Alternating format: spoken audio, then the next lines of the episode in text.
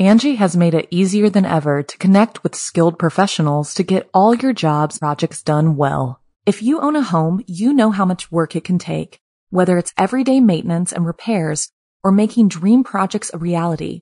It can be hard just to know where to start, but now all you need to do is Angi that and find a skilled local pro who will deliver the quality and expertise you need.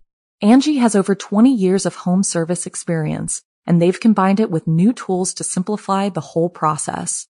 Bring them your project online or with the Angi app, answer a few questions and Angi can handle the rest from start to finish or help you compare quotes from multiple pros and connect instantly, which means you can take care of just about any home project in just a few taps. Because when it comes to getting the most out of your home, you can do this when you Angi that.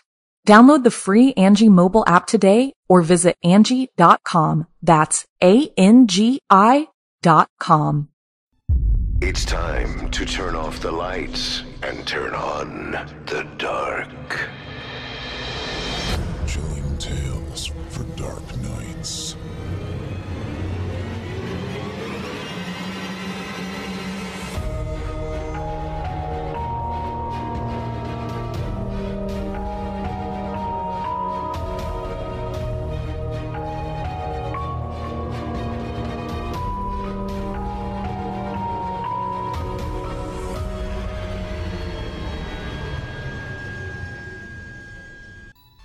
Good evening, listener. You're listening to Chilling Tales for Dark Nights. On tonight's edition, we invite you to leave behind your safe reality and descend with us into the frightening depths of the most terrifying imaginations with two audio adaptations of frightening fiction about surviving storytellers and abominable awakenings. I'm your host, Steve Taylor, and tonight I'll be your guide as we traverse the dimly lit corridors of your darkest dreams. Joining us tonight to help bring to life the frightening fiction of Emily Winter and Nick Goroff are voice talents Heather Thomas, Nick Goroff, and Melissa Medina. Now, get your ticket ready, take your seat in our theater of the minds, and brace yourself. It's time to turn off the lights and turn on the dark. Our first story tonight is written by Emily Winter and is performed by Heather Thomas and Nick Goroff. But first, I'd like you to listen to something from a dear friend of mine.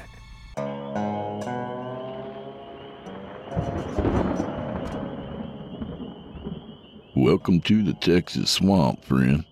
I sure am happy you stopped by. I've got something I want to tell you about. Come on inside, won't you? Oh, um, don't mind the wildlife. Kinda comes with the territory. Have a seat there, friend. I'll just be a second. Hmm. Oh, that's better. I wanted to tell you about our podcast, Drew Blood's Dark Tales, hosted by me, Drew Blood.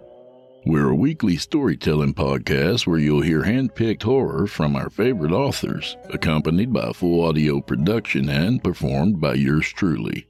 We're headed into our second season now, and I'd love to have you aboard. So stay a while, friend, and I'd never send you home empty-handed. So I've got a story you're definitely gonna want to hear before you go trudging back through the mire. So let's smoke 'em if you've got 'em, and drink those glasses to the bottom. From author Justin Pepe, I give you The Swamp.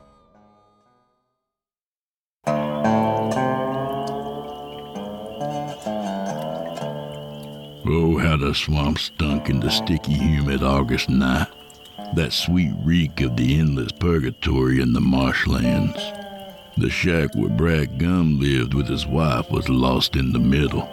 He let his toe dip into the black nebulous of the duckweed plated water and watched as the ripples shimmied outward, catching the white moonlight on their crests. The oppressive heat sweltered under the arms of Brad Gum, and he shifted on the dock as hot beads of sweat ran down his lower back into the band of his three day old underwear. He looked out over the bayou through the vapors of humidity and lights of fireflies that winked as the stars above. A frog trilled from under the ramshackle dock made of rotten planks. Locusts sawed on from the pitch. Brad's jeans were ripped into capris above the ankle. Oh, how the swamp stunk this time of year. The axe, which was gnawed and splattered with orange dust, was leaning restfully on a soggy moss capped timber that was sunk in near the tall grass at the shore. Brad knew the swamp smell. He knew his floundering home in the swamp stunk, but he could not smell it. Brad was devoid of all sense of smell.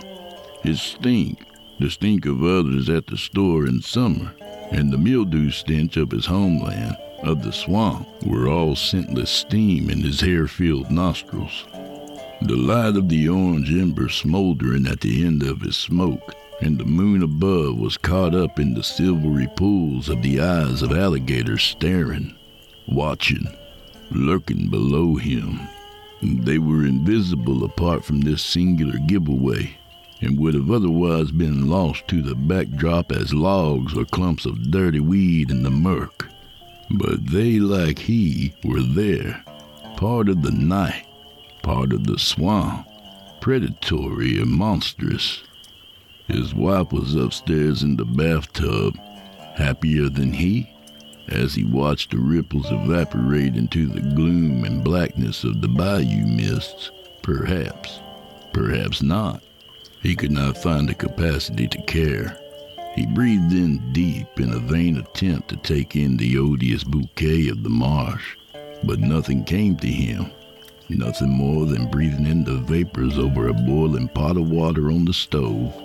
The only light in the shabby dwelling came down in a warm shaft onto the dock from the cracked bathroom window on the second floor. Brad got up from the end of the dock as he heard the grinding of car tires coming along the long gravel driveway leading to his secluded bit of land in the wild swamp. He threw his smoke down from the dock into the water. It hit with a sound like a match dying under a faucet. Something jumped at this and splattered in a large waking wave into the black water. He pictured something with pale eyes and ribbed skin that a largemouth bass or a snake would eat upon making such a debut into the stinking surf. The headlights cut through the stifling summer mugginess in two long glowing poles before the police car. The car came to a slow rolling stop as Brad made his way to greet the officer. Evening, mister, said Brad. The officer stepped out of the car. All the windows were down because of the mug in the air. Evening, Brad, said the sheriff. The missus home? Aye, said Brad, spitting a large wad from his mouth. She be indisposed in the tub. You need her? I'll fetch her. No need to worry her, said the sheriff. His expression hardened and he stepped closer to Brad. But, Brad, there've been some uh, odd complaints from the neighbors down yonder. He pointed to the Landry's home a bit to the south. The policeman drew a pack of Lucky Strikes from his breast pocket and lit one with his, as Brad would assume it, fancy city lighter, which clacked and clanged as he flipped the lid open and closed. Dumb bastards, Brad thought to himself. Complaints of what nature? Brad asked. Something about a smell, Brad. Something about a smell like hell.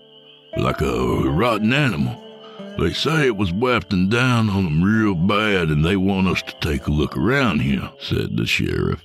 Matter of fact, your place is smelling awful ripe tonight. Swamp, said Brad as he fingered his mildew ridden belly button. He snipped the cheese that he pulled forth from the cavity with indifference, even as the sheriff let his hand casually rest on the revolver strapped to his hip. You got one of them permits now? Brad said before spitting again. It landed with a loud, wet splat on the rocks. I don't. Not yet. Don't want to trouble you with it, but tell me true. There anything I need to know about in the swamp? The sheriff asked, eyes reading Brad's rather vacant and simple face. Swamp always thinking this time of year. Shit, it might be a deer fell down a sinkhole. I can help you look in the morning, okay? He said. Well, sure, that'd be just fine, said the sheriff, who turned back to his car but paused before taking a step. Say, Brad, got any coffee on? I could sure use a cup on the graveyard shift, only if you please. Brad coughed up something large and gunky in his throat and held it in his mouth before discharging it into the gravel at his bare feet. Sure, I'm sure Missus got something for you. Brad did an overly polite bow to the officer and bid him towards the porch. The timber plank stairs yelled in protest as the two ascended them, almost cutting out the shrill trill of the tree frogs and crickets.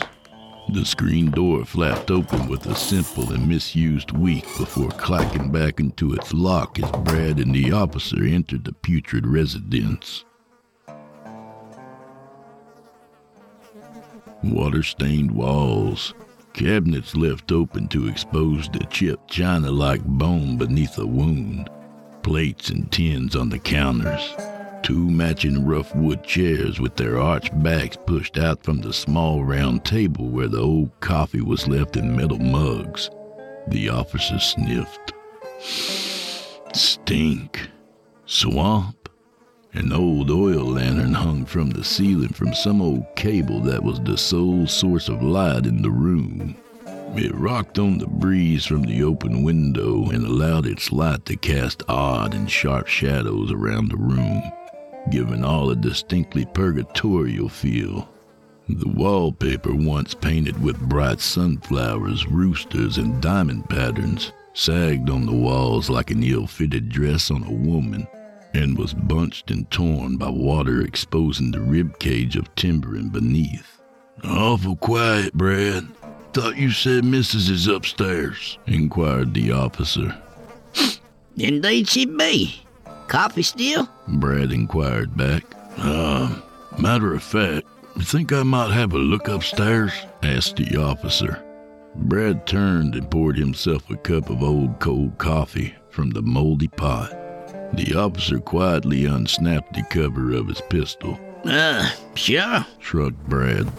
The policeman made his way around through the narrow kitchen, avoiding the dirty walls for the earnest desire not to get the filth on himself.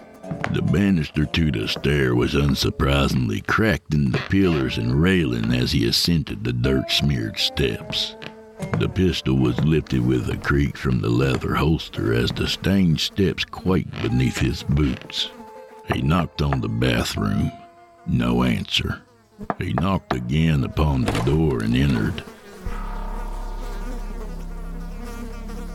There, the maggot ridden corpse of Mrs. Gum stared back.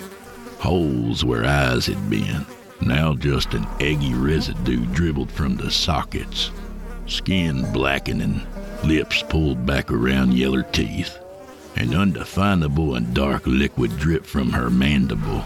She was mutilated in places, and her stomach cavity was a gutted hole revealing nothing but a dark pocket under her ribs.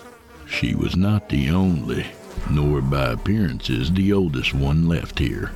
The officer's eyes scanned other bodies, reddened with fresh blood, and blackened with old. Some missing teeth. Others seemed chewed and sawed, a fest of gore. The stench, unmentionable other than it burned with purification. Roadkill left to decompose for months was the only comparable testament the officer could fathom in the seconds the synapses of his mind had to fire the thought into consciousness. The bath mat caught his attention, as small things seem to do in such a crisis.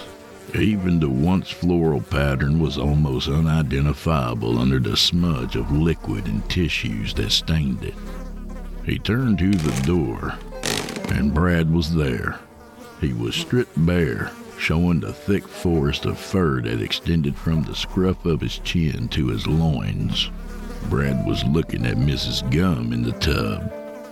Well, hon, they think a dang deer is making that stink. But by God, come morning, the police dogs ain't gonna ever find you in that damn stinking swamp. That axe, orange with rust, still managed to flash in the light of the single hanging bulb of the bathroom. The axe knocked the bulb but did not break it flashing strobes of shadow and light in dizzying arrays around the room. The freshest red blood flowed over the black stains of the old, and the chirps of crickets, frogs, and the lapping of swamp water took over the night.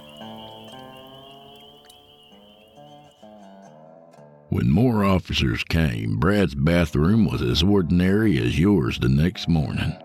Clean and welcoming to the point one wouldn't mind using it, despite the rest of the house. All the while, the police searched the grounds around the home. Brad brewed fresh coffee for them from a clean pot, and no one noticed that the police car was missing. Only Brad knew now where the vehicle settled deep in the stinking swamp.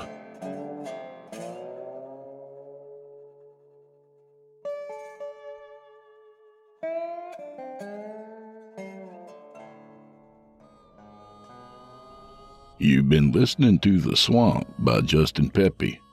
A good reminder to tread lightly when you're off the beaten path. You never know what you're walking into when you're out here in the wilderness. Good thing about this podcast, though, you get all of the swamp and none of the stink. And not a single one of my listeners has ever been axe murdered. Not to my knowledge, at least. But then again, we're still only in season one. Thanks for stopping by, friend. And if you enjoyed this little taste of terror, I invite you to search for Drew Blood's Dark Tales on Apple Podcasts, Google Podcasts, Spotify, or wherever else you do your listening. And subscribe for longer episodes each and every week.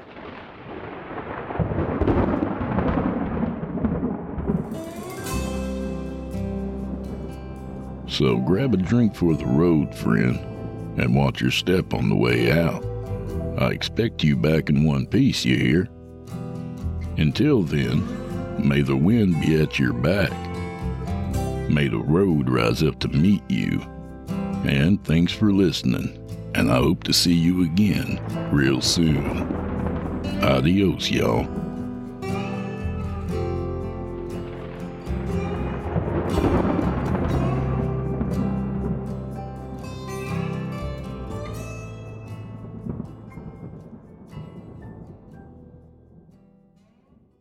Angi has made it easier than ever to connect with skilled professionals to get all your jobs projects done well. If you own a home, you know how much work it can take, whether it's everyday maintenance and repairs or making dream projects a reality.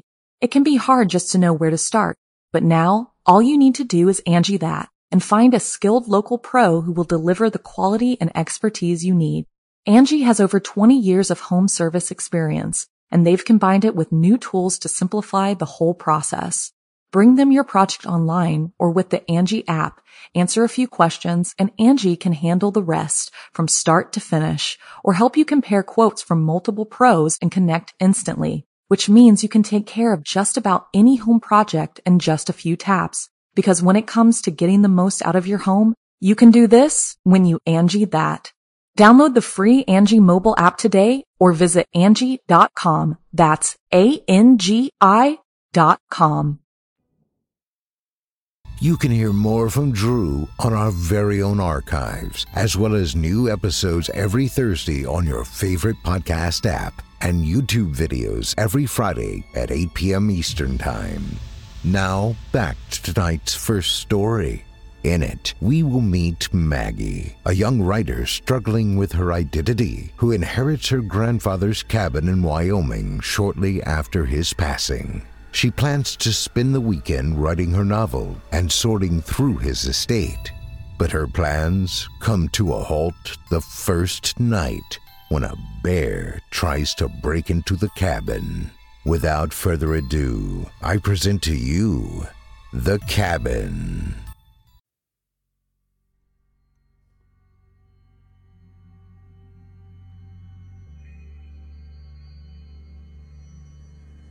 You've got to make this count, or I'm afraid we'll have to drop this one. His stern voice stung her ear as it came in loud and clear through the phone speaker, and she could already feel her shoulders tensing. She took a shallow breath in. All right, Dean. I'll do my best. Maggie poked the red button on her phone, then returned her hand to the wheel as she approached the snowy driveway. She looked up the steep, winding path her old car was about to climb. She had inherited her grandfather's prized possession after he passed, and here it was, somewhere up there in the trees. Gah, Grandpa. Of all the cabins in Wyoming, you chose this one, basically on the top of Mount Sinai, she said, accelerating. The rustic two story log cabin grew larger as she navigated the driveway, curve by curve. Resting neatly amidst a white blanket of snow, the elevated structure boasted massive logs that were smooth to the touch. A covered front porch housed a few green iron chairs on one end and a stone fireplace on the other. The location was inconvenient, but the cabin was still a beautiful trinket. The car's tires crunched along the snow as Maggie pulled up and parked. She peered through the driver's side window at the front door, which was covered by a rusty screen. Many years' worth of winter vacations were well spent on that mountain, and she could practically see it right in front of her. Her grandmother, walking out the front door in her apron, waving a spoon in the air, lifted from the bowl of batter she was mixing. It always made a creaky sound when she opened it to find her grandmother cooking what was usually some form of comfort food. Her grandmother loved to cook up a huge meal and would always be nearby to put seconds on her plate, even when Maggie insisted she was full. And her grandpa would always be waiting on the porch for her to show up. He'd lean against the porch post with a cigar in his mouth, repeatedly flicking his Zippo lighter, its brass engraved with his initials. He was a quiet man, always nearby with his old wooden cane although Maggie suspected that he didn't need it. It was his trusty companion, passed down from generations. Despite the warm memories, the cabin was just a lifeless shell without her grandparents there. Maggie studied the old structure, unsure of what she should do with it. She stepped out into the snow in her rubber Sorel boots and pulled her puffy coat closer to her body.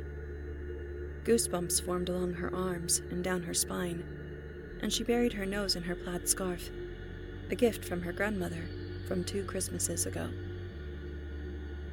The snow is one thing I hadn't looked forward to, she thought, scuffing it with one foot. She looked around the white canvas of bald black trees, the view of the nearby mountain cliff catching her off guard. She slowly made her way to the edge, looking down what seemed to be several thousand feet. The views were haunting, the white fog bleeding through the pines, its dreariness reminding her of the endless journey the writing process had been for her. This was her first book to be published, and she'd never been so hard on herself.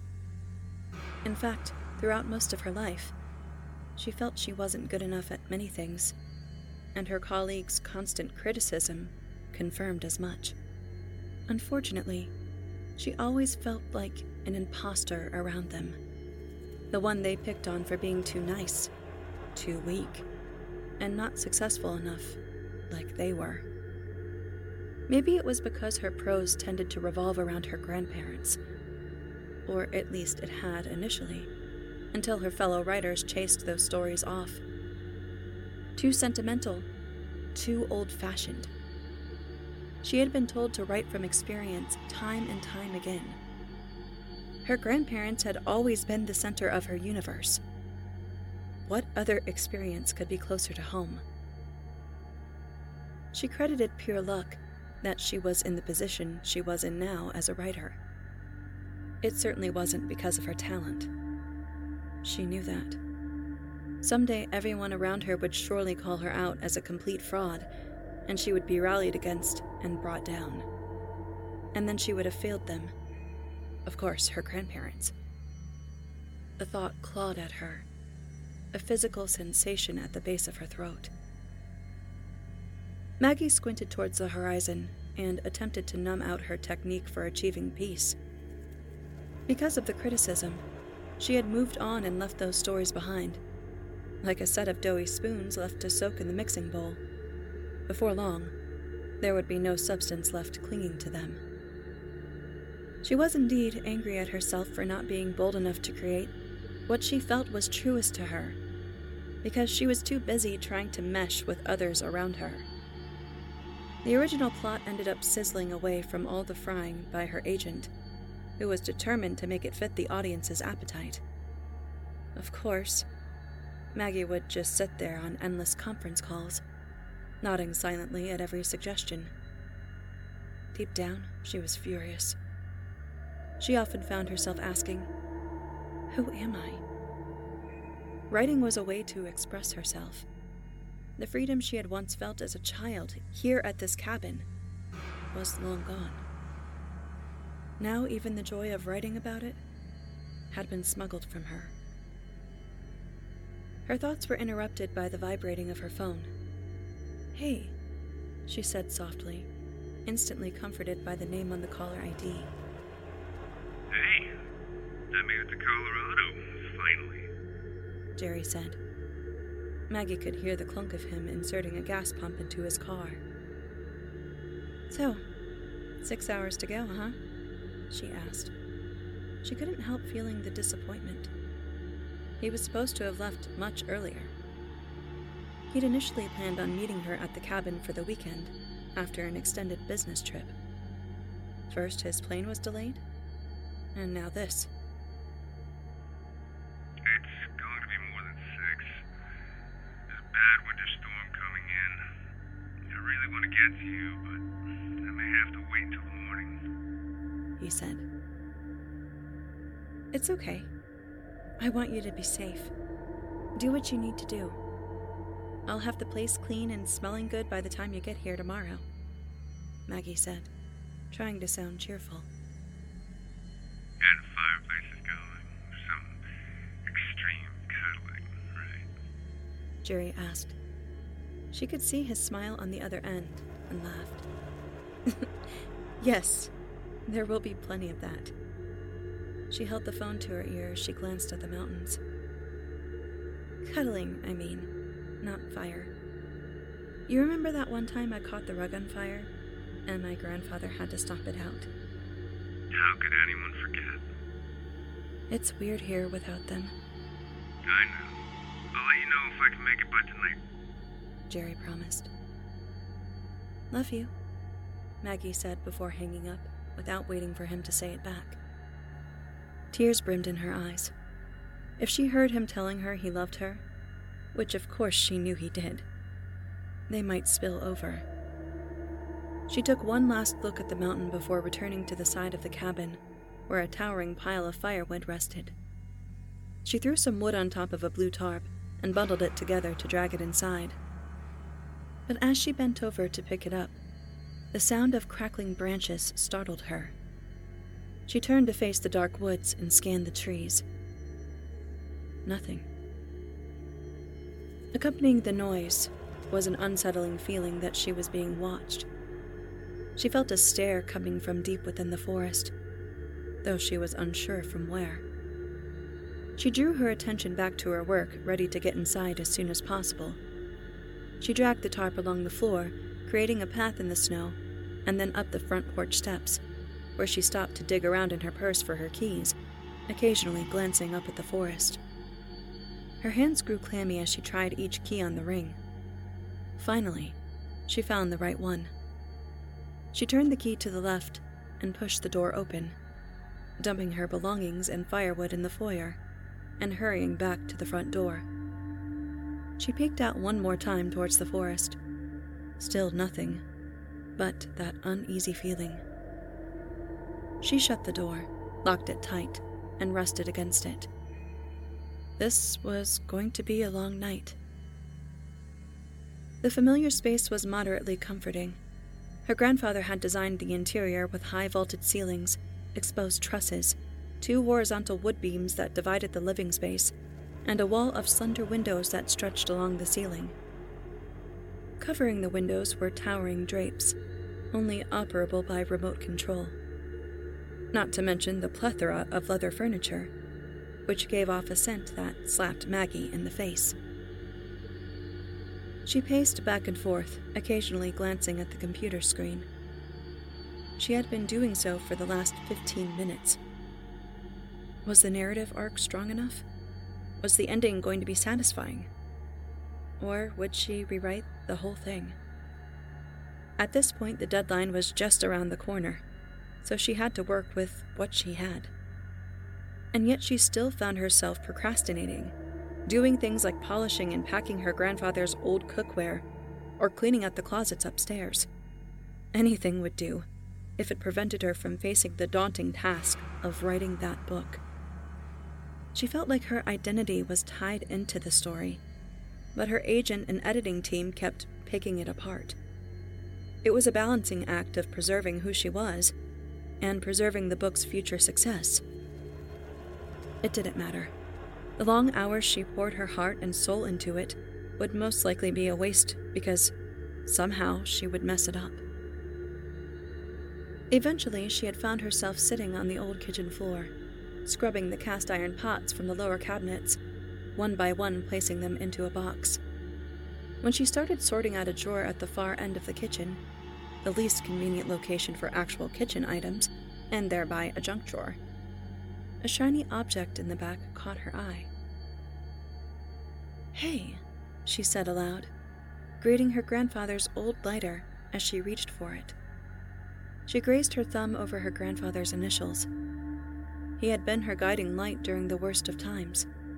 He would be the one she would call on those hard, rainy nights she felt defeated, always full of advice and encouraging words. She would speak to him often about her writing, sharing the doubts and defeat she felt from the crowd she hung around. Once, when she was visiting him at the cabin, he told her, My dear, I assure you, you do have talent, or else your peers wouldn't talk so much about you to begin with. But I understand where you're coming from. Fear of man is one hell of a bear to fight. You've got to keep your head down. Be persistent.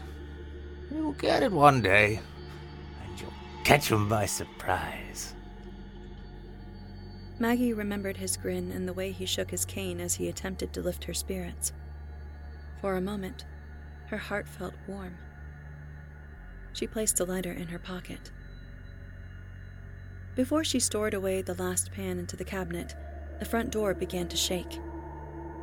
She thought it was an earthquake for a second, but they didn't have those here. She grasped the pot to her chest and peeked at the door from behind the counter. Was it the mysterious observer from the woods? God, she hoped not. She would probably fall over with a stroke, or freeze like a deer in headlights, if a stranger were to walk through that door. She was already on edge about her project.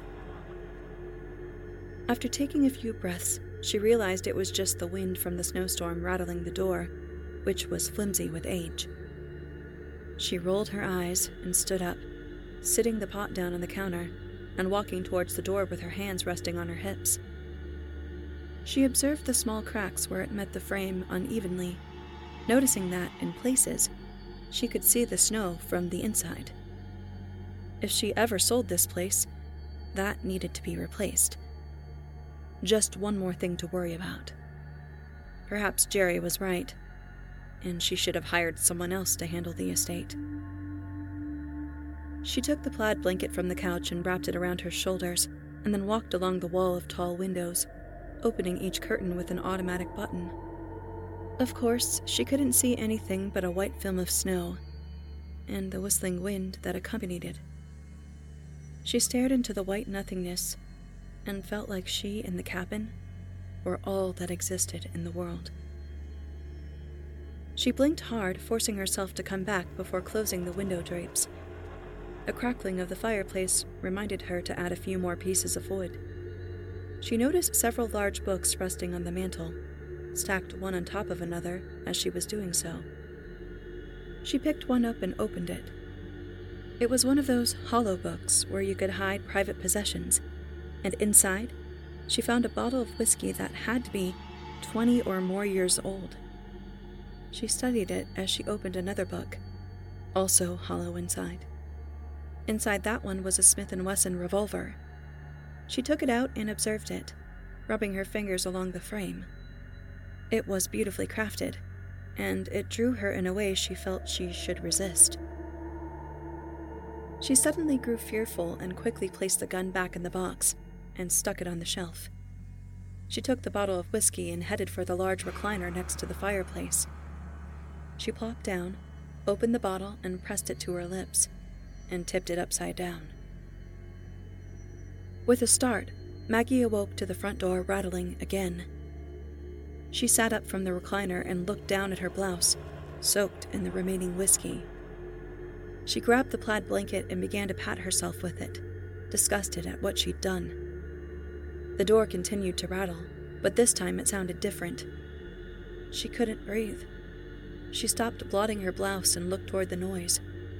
Something from the outside was scratching its claws along the wood. It released a sudden growl, so loud that she felt it was already in the house with her. Whatever it was, it sounded desperate to get inside. On bare, quiet feet, she padded toward the window next to the front door and peered through the drapes. She opened her mouth to cry out, but no sound came, and she covered her mouth with her hand. She backed away, placing one shaky foot behind the other as the clawing and growling continued, growing louder and louder. She ran, grabbed her phone off the kitchen counter, and attempted to quick dial Jerry. She waited for the phone to ring, but there was nothing but silence. She looked at her phone. No service. Crap. She opened a new internet window on her phone and attempted to search how to scare off a grizzly bear. The page didn't load. She set her phone on the staircase and looked for a weapon to keep near, occasionally eyeing the front door, which surprisingly grew quiet. Heart hammering in her chest, she tiptoed to the fireplace and opened the hollow book to find her grandfather's gun. She checked it for bullets and discovered only one was in its chamber. She attempted to control her shallow breathing, doubting all the while that the small gun could bring down such a massive bear. I can't let this thing in, she cried softly, hunting for bullets in a nearby drawer. She looked up at the door again and noticed the silence. She looked all around the large room, thinking of other ways the bear could get in. It could very well come crashing through these windows, she thought, as she looked up at them. She paced up and down the living room, waiting for the bear to make another move. She hated this. What could be worse? Finally, she sat against a wall in the hallway with the revolver close to her chest. She sat in silence and listened for quite some time, keeping her gaze toward the floor. To her surprise, some of the loose floorboards in the mudroom near the back door began to move. Oh, surely not, Maggie cried inside. The grizzly bear was now under the pier and beam foundation of the cabin, probing the area for weak spots. Maggie watched as each wood plank slowly rose up and down. Was there no subfloor in the part of this cabin? Or had the bear pried it off some time ago, knowing eventually a human victim would return to the cabin? After a pause, where she chanced to think the bear had moved on, its muzzle burst through one of the wood planks. The bear tried to climb up with its two massive front paws, but the opening was too small. Maggie screamed, but managed to jump up and slam the door to the mudroom closed. She hurriedly looked around for something to move in front of the door, there it was. She unplugged the refrigerator in the kitchen, which was fortunately almost empty, and scooted it in front of the door. Never had she moved such a large appliance so quickly. She stepped back and looked towards the bottom of the door not blocked by the fridge. It was only a few inches of space, but she could see the bear's shadow moving back and forth. Its long claws clicked along the wood floor as it snorted and huffed. For just a second, she closed her eyes. She tried to pretend it was her grandfather's old dog, or perhaps the numerous deer they shot after Maggie begged him to go along on his hunting trips. If she could somehow transform the animal into something less terrifying, perhaps she could better face it. She went up the staircase and sat on a step, putting her hands over her face. Tears rolled down her face. If that bear were to get in, there would be no hope for her. Of course, she thought about making a break for her car and speeding away, but the dangerous snowstorm wouldn't permit her to see anything. She could blindly take the risk, but the cabin's driveway was so steep, there was a chance she could drive off the mountain. What would be a better way to die? Once it got in, fall off a cliff to a quick death, or be ripped into dinner sized pieces by a bear? Yes, it would eventually get in, seeing how persistent it was. Maggie placed the gun in her purse and put on her jacket, gloves, and hat. She looked back towards the mudroom, then slunk her way towards the front door and opened it. A gush of snow laden wind hit her in the face and splattered snow across the foyer as she walked out on the front porch and pulled the door closed. She still couldn't see anything in front of her and had to guess exactly where her car was. She walked down the frozen porch steps and extended her trembling arms out in front of her, feeling around for the driver's side door. To the left corner of the house, Maggie heard a grunt. She gasped and lunged toward where she thought her car would be, slamming into it. She felt for the door handle and unlocked it, climbing in and shutting it just in time. The bear had found her and began circling her car. It was just a smudge in her vision, obscured by the falling snow, but somehow she could still sense its confidence in the way it moved. She tried to focus on the task at hand to get the hell out of there. Like the bear, she would have to let go and let her instincts guide her. She turned the key in the ignition, and although she couldn't see anything ahead, she began to drive forward, laying on the horn in hopes that the noise and movement of her car would scare the bear off. You've got this. You know this place like the back of your hand. You came here plenty when you were little, she said. She screamed as she felt the first dip in the driveway. Okay. The mountain wall is to my left.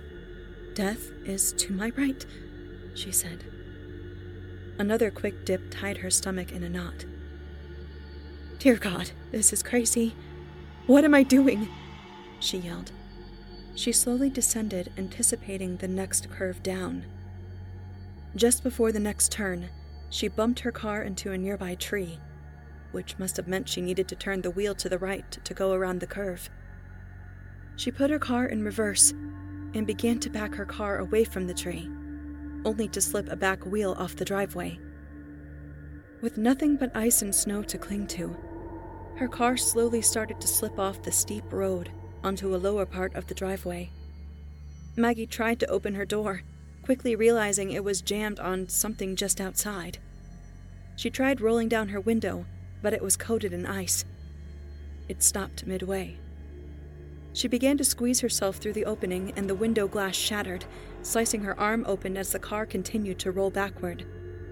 After pushing herself out, just moments before her car went tumbling down towards the bottom of the driveway, she laid in the snow and held her arm, stifling her sobs as she heard her car crash down below. She struggled to her feet and listened for any signs of the bear, ignoring her pain for the moment. Only silence surrounded her as she began to make her way back up the driveway. She dusted off the snow from her clothes as her feet crunched along the rugged, packable snow. Wiping the cold tears from her eyes, she examined what she could make of the cabin. Amid the haze of snow and fog, it looked like a blurry, brown beast camped on the icy landscape. She ran as fast as she could towards the house, droplets of blood falling onto the snow. She hustled inside, locked the door, and looked out the window for any sight of the bear. Nothing in sight. She pulled out her phone again. No service, it read. She angrily threw it at the couch, and it bounced onto the floor. A moment later, she bent down to pick it up, placing it back in her pocket. She had abandoned tending the fire, and the cabin had grown dark and cold, the embers at the bottom of the fireplace fading quickly. She pulled a dry pair of gloves from her coat pocket and put them on her icy, stiff fingers. She walked to the mudroom door and slid the fridge away a couple of feet and slowly cracked the door open, examining the snow flying through the hole. Was there something she could put on it? But anything she decided to place there would surely fall through, with her luck. And right on key, where she stood, started to cave in, and her legs started to fall through. On the way down, the broken edge of the wood tore her slacks and penetrated the skin of her calf. With a rush of adrenaline flooding her senses, she pulled herself away from the hole and shut the mudroom door, securing the refrigerator in front of it. She limped towards the kitchen counter and began to doctor her calf, pulling a massive splinter from the blood. A few seconds later, a loud thud came from outside one of the living room windows. With one hand holding a dish rag to her wound and another on the curtain remote, Maggie opened the drapes, which revealed the bear outside, peering in. Apparently, he had climbed the tower of logs that rested against the house. Once he saw Maggie, he opened his jaw and revealed his teeth, clearly hankering to sink them into her flesh, and eager to let her know his intentions in this showy display. She watched in horror as the bear balanced expertly on top of the logs. It was clear he was trying to figure out how to get to her. Suddenly, something out of view caught his attention. In a graceful movement that belied his girth and height, the bear leaped from the log pile and up onto the roof, disappearing out of sight. You have got to be kidding me! Maggie cried out. She followed the noise the bear was making to the open doorway at the top of the staircase. Abruptly, the sound of a window shattering upstairs made her weak to the knees. She looked around for a solution. At any moment now, the bear would come sprinting down the stairs and would be on top of her, pulling her flesh away from the bone. She grabbed the revolver out of her purse and cocked it, grasping it tightly and aiming it at the top of the stairs. This shot would have to count. The bear appeared at the top of the stairs, but he wasn't acting the way she'd expected. He was moving slowly. His head hung low as his gaze pierced through her. He wanted to savor the moment, to prove to Maggie that he had the upper hand, that he ruled over her. Maggie didn't blink. She kept the gun pointed at the bear as he slapped a paw onto the first step down, and then paused. Then another. The bear's strange behavior rendered her frozen, unable to think clearly. Something about him felt more human than it should. She remembered that it might be a good idea to shoot the gun.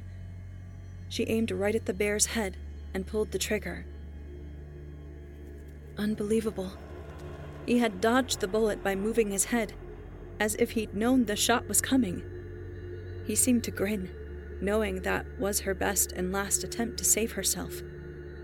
He bared his teeth and roared, leaping down the stairs. The scene played out in slow motion. Was this it? She felt a wave of regret for the carefree life she could have lived, the one she had always wanted, where she gave Dean the finger and wrote the stories she had wanted to. Now it would never come. She blinked away her thoughts and sprinted toward the kitchen, grabbing the cast iron pot that lay on the counter. She jumped on top of the counter with it and threw it at the bear. But of course, that didn't do any good. The bear charged towards her, and without skipping a beat, she leaped over the couch and began throwing whatever she could find at him.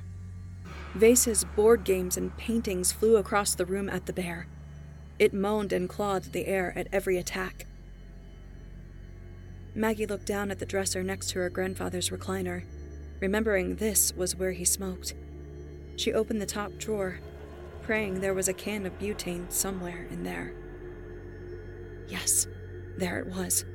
The metal edges of the can corroded with age. She grabbed it and bent the tip open, then tipped the tall lamp next to her so she could reach its thick, tufted shade which she coated with the liquid that leaked from the canister. She waited a few seconds for the bear to get closer. When it was only several feet away, she closed her eyes lit her grandpa's lighter, and ignited the shade. She thrust the tall lamp forward, scalding the fur around the bear's eyes. The momentary confusion gave her just enough time to get a head start up the stairs. She made it to the top, closed the door, and climbed up a dresser and onto the exposed rafters above the bedroom without thinking. She let out a cry of agony and defeat, sobbing uncontrollably as she hugged the rafter she laid on. She had tried so hard and couldn't even save her own pathetic life. She had no backbone. She had failed at everything. And now at this. She laid her head on the wooden rafter and cried silently as she waited for the bear to recover and find her. Surely, he would climb the rafters and pull her down, devouring her limb from limb. She watched the closed door, waiting for the bear to burst through. Instead, she noticed a thick ivory walking cane mounted above the door. Grandpa's cane. She inched her way down the rafter, reaching her arm towards the top of the door where the cane hung. After a considerable effort to reach it, she finally was able to tear it off the wall. It had a dark brown shaft, brass collar, and an ivory hook at the end that served as a handle. Maggie held the ivory in her hand, and when she turned to examine it further, the wooden shaft cover fell to the ground, revealing a narrow but very sharp double edged steel dagger. Its sheen reflected her weary eyes at her, and she grinned as courage returned to her. All too suddenly, the bear pushed down the door with his front paws and crashed into the room. Maggie threw herself on top of his back, driving the dagger through his shoulder. The bear reached back and tried to claw her. She jumped backward, withdrawing the blade as she did so, and sat against the wall with it outstretched in front of her. The bear fell onto Maggie, and the miniature sword sunk through his heart. She watched the life leave his eyes as he became limp, his weight crushing her body. She couldn't breathe, and with all of her might, she pulled down on the dagger, slicing from the bear's heart down to its belly. The bear's innards fell out onto the floor, relieving his body of some of its mass, and she was able to climb out from under the lifeless heap, completely covered in hot blood. She stood up over him and looked down, the blade still in her hand. She dropped it, turned around, and headed down the stairs in silence.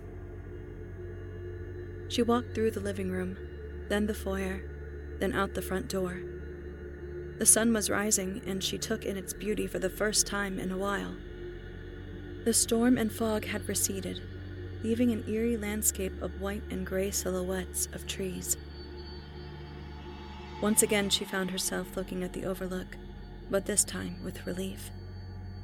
She turned her gaze towards the sound of a car approaching the driveway and slowly walked towards it. She did not feel the elation she had initially expected upon her husband's arrival, but this did not trouble her or diminish her love for him. She was alive, and only because she had saved herself. Alone. Jerry got out and shut the door. She could feel him taking in the sight of the ripped clothing and blood, and she walked to him and embraced him. She could feel the victory on her face. She would go back inside, and they would clean up the mess. Then she would sit down at her grandmother's desk.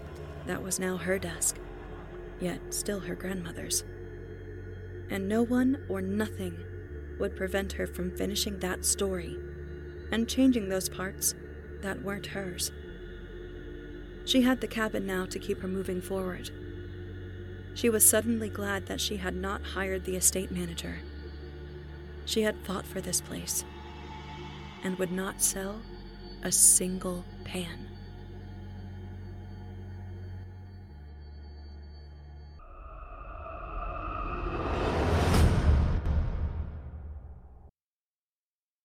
I hope you enjoyed The Cabin, as written by Emily Winter and voiced by Heather Thomas and Nick Goroff. If you enjoyed Heather's performance, you can hear more of her right here on our official YouTube channel, as well as on the amazing Creepy podcast, where several of her vocal performances are available for your enjoyment. If you check her out, please be sure to give her performances a thumbs up, leave a kind word, and tell her you heard her here on this program and that Steve sent you. It would mean a lot to me. Our second tale of the evening is written by Nick Goroff and performed by Nick Goroff and Melissa Medina. In it, we will greet a brutal storm rolling in. An old wanderer seeks refuge with the kindness of strangers who hide a dark secret, and an ancient terror rises from the past. Now, without further ado, I present to you The One Blind Eye. Our story begins, as so many do, with the approach of an oncoming storm. In the port city of Trondheim, Norway, a city regarded as the nation's capital of knowledge, a young married couple are sitting in their living room watching television. Their love and bond would be obvious to any who looked upon them, as their consummate affection and displays thereof for one another was so routine and generally unabashed that many a friend and colleague would often quietly express mild exasperation regarding their overt and often public showings between each other. But only when the pair was out of earshot, of course. They had met some years ago, quickly finding their connection deepening over their shared and most peculiar interests and passions. Both shamelessly adored talent shows and reality television, such as the program they watched just then. Likewise, they both held a deep love for the outdoors, often camping and hiking in the grand majesty of their country's mountains and forests. And then there was another passion which they shared, but one that was so intimate it is hardly appropriate to mention. For now, at least. It was later in the afternoon, and above their home and through their windows shone the pale light of the gray sky in which the clouds continually rolled and roiled with greater and greater intensity. Smatterings of rain would occasionally fall and tap upon the picture window at the front of their house as the oncoming storm drew closer. It was unseasonable weather, out of the ordinary, yet in it rolled promising high winds, heavy rain, and thunder as the evening progressed. As the singing showcase TV program drew to a close, the husband, Jacob, rose from the couch and proceeded into the kitchen to begin preparing dinner. His wife, Nora, followed. From the refrigerator, Jacob retrieved a slab of meat wrapped in brown paper and tied with twine. As he set to preparing it, cutting smaller fillets and trimming excess fat from the steaks and salting and seasoning them to their mutual liking, Nora began chopping garlic, white mushroom caps, red and green peppers, and a large white onion which would accompany the main dish. The pair adored cooking with one another, always finding it a beautiful reminder of the domestic bliss they enjoyed, as well as something closely so related to their more unusual passions. As Jacob set the cast iron skillet upon the stovetop and lit the burner below, Nora fetched the olive oil and kissed him on the neck as she placed it beside him on the countertop. The two smiled broadly at one another and said nothing before leaning into each other to share a deep and lingering kiss. Before long, the skillet was ready, and throwing a dash of olive oil and the finely chopped garlic, Jacob then proceeded to lay the fillets upon the piping hot surface, listening as the flesh sizzled and popped in the pan. As the meat seared, he deftly flipped the pieces in the pan, ensuring perfectly even cooking and temperature, and then to either side, and between the pieces, tossed in the remaining mushroom, pepper, and onion. While these cooked, Nora prepared side salads, having recently insisted that the pair enjoy more roughage in their diets, as they both saw the age of thirty just on the horizon. While it was true that no one could live forever, Nora in particular was dedicated to trying her very best. Outside, the winds continued to pick up, with the rain intensifying, falling harder and louder upon the windows. Soon, dinner was ready, and served, and pairing their favorite red Italian wine with the rather well balanced meal, they were ready to eat. Ready, that is, until an unexpected and altogether rare distraction caught their attention. There was a knock at the door. Not expecting guests, as they only hosted such on very seldom occasions, they looked to each other quizzically. Were we expecting anyone tonight? Jacob asked. Nora shrugged. No, and who would be out in this weather anyway? She replied. They paused another moment, looking to one another and then to the door. Another round of knocking came then. It was far from aggressive, and while sounding like any ordinary knock at any ordinary door, the pair found something oddly compelling about it. Rising, Jacob motioned for Nora not to bother getting up. I'll see who it is. Don't worry. Probably just someone trying to sell something, he said. In this storm, though? Nora asked, her face contorting with confusion and intrigue. She rose from her seat and accompanied her husband to the door. Opening it, the couple were greeted by a sight that was generally quite rare throughout their country. It was a homeless man, dressed in dirty rags, wearing a round hat and leaning on a cane. He was soaked to the bone and shivering as the winds whipped about him, causing his ratty and tattered clothes to billow slightly. His face, old and weathered as it was, bore a look of misery and hunger. In his eyes, an obvious suffering can be seen, and in his left in particular, the ravages of age were apparent, as the eye itself was hazy and covered with the white sheen of cataracts. His right eye, however, was curiously clear as it looked upon them from beneath a heavy, unkempt brow and from below the brim of his hat. Yes, uh, can we help you, sir? Jacob asked. I do hope so, the stranger began. I'm afraid that while out for a walk, I seem to have found myself far from the shelter I normally stay at, and this storm seems likely to be an intense one. I'm very sorry to bother you, but I was wondering if I might impose upon you for a safe place to ride it out. I won't be any bother, I promise. My name is Oscar. Oh, well, I am Jacob, and this is my wife Nora, Jacob said. What do you think, Nora? I'm sure we could spare some space to allow him to get out of the rain for a while, yes? Of course, Nora replied. These are no conditions to be out and sleeping rough in. Please come in. And with that, Nora stepped back, beckoning the old man to enter. Slowly, and with some small trouble, Oscar hobbled through the doorway, leaning upon his cane as he did.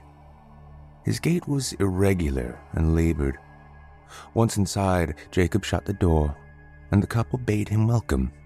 We were actually just sitting down to dinner. Are you hungry, Oscar? Jacob asked, rounding about for behind him. Oh, well, yes. Please, I'm actually quite famished. You're very kind offer, he replied, his voice somewhat hoarse and scratchy. Nora, would you mind fixing our guest something to eat? Jacob asked of his wife. Of course. Would you care for a sandwich, Oscar? I'm afraid we only cooked enough for the two of us, but I'd be happy to throw one together for you. And we have a fresh tossed salad as well. Nora replied, smiling warmly.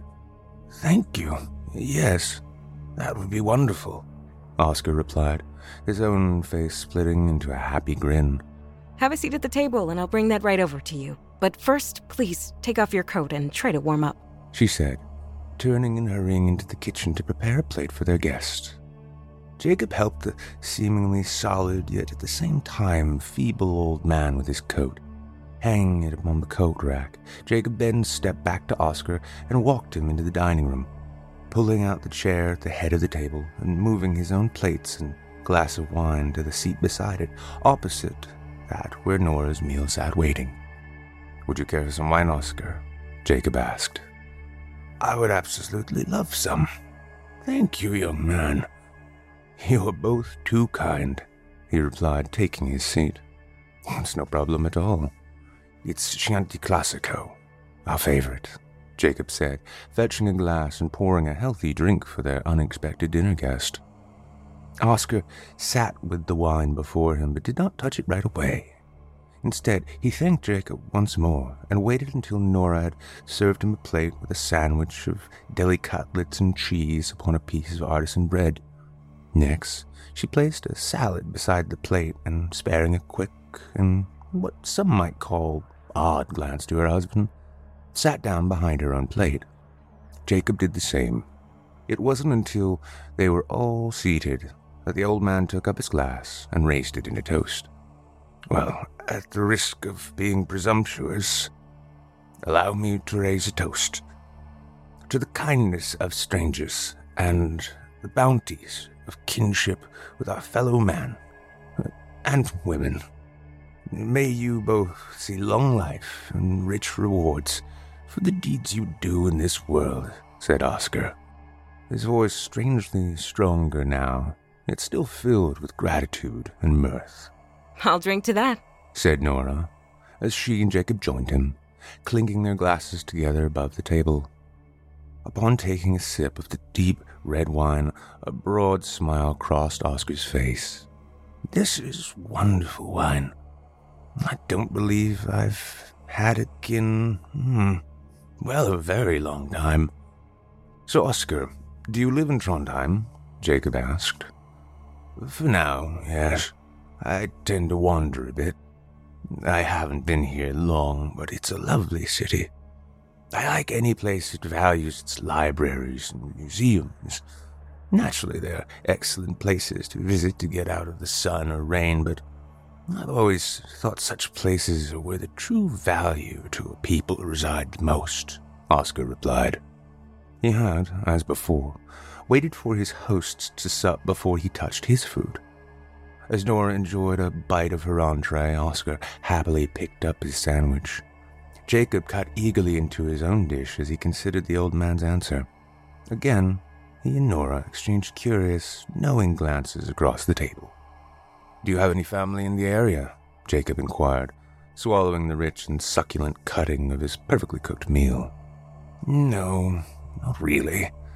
Not much in the way of family these days.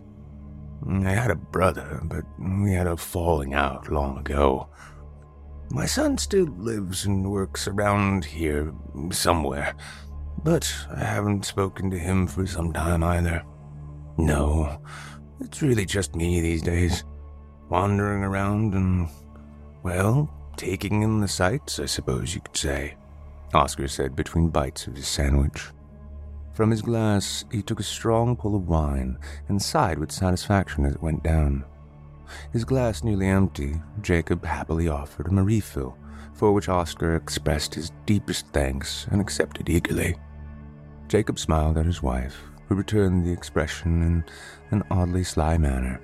So, what did you do before you fell into your wandering? Nora asked, looking back to Oscar. He paused, as though unsure of just how to answer. Hmm, I guess you could say I was a librarian. But that was a long, long time ago, when I was a younger man. I've always had a love of books and the written word. It's what gives us and our time immortality, sort of. These days, I actually rather like being on the opposite side of the desk in that fashion, though so much more fulfilling to read books than to catalog and manage them, you know? I can imagine, replied Jacob, still ravenously tucking into his dinner. Before long, all three had finished their plates. Jacob and Nora having devoured their steaks and side dishes in surprisingly short order. Oscar lingering on the final bites of his sandwich and salad. Another round of wine was poured, and another toast to new friends and fine dining was offered, this time by Jacob, who himself greedily drank down his cup, while Oscar, this time, sipped slowly. The storm outside continued to rage, intensifying over the course of dinner. Now high winds battered the trees outside and caused the power lines to sway, Rain beat down mercilessly to where at times it was picked up by the wind, the outside appearing through the front picture window to be but a slowly darkening gray blur of nature's fury. Thunder growled and boomed above as flashes of powerful lightning flickered and illuminated the world in brilliant, blinding white light outside. Jacob shot yet another curious glance to his wife before rising from the table and approaching the window. Pulling the curtains closed, he turned then to Oscar. It's getting really bad out there, Oscar. Would you care to stay the night? I can make up the guest room for you. Mm, these are no conditions for anyone to be out in, he offered, with an eager sincerity in his voice. A delicious meal and a warm place to sleep. You are too kind, Jacob, and you, Nora. I wouldn't want to impose any further, though, Oscar replied with appreciation and gratitude dripping from every syllable. Nonsense, said Nora, placing her hand upon his.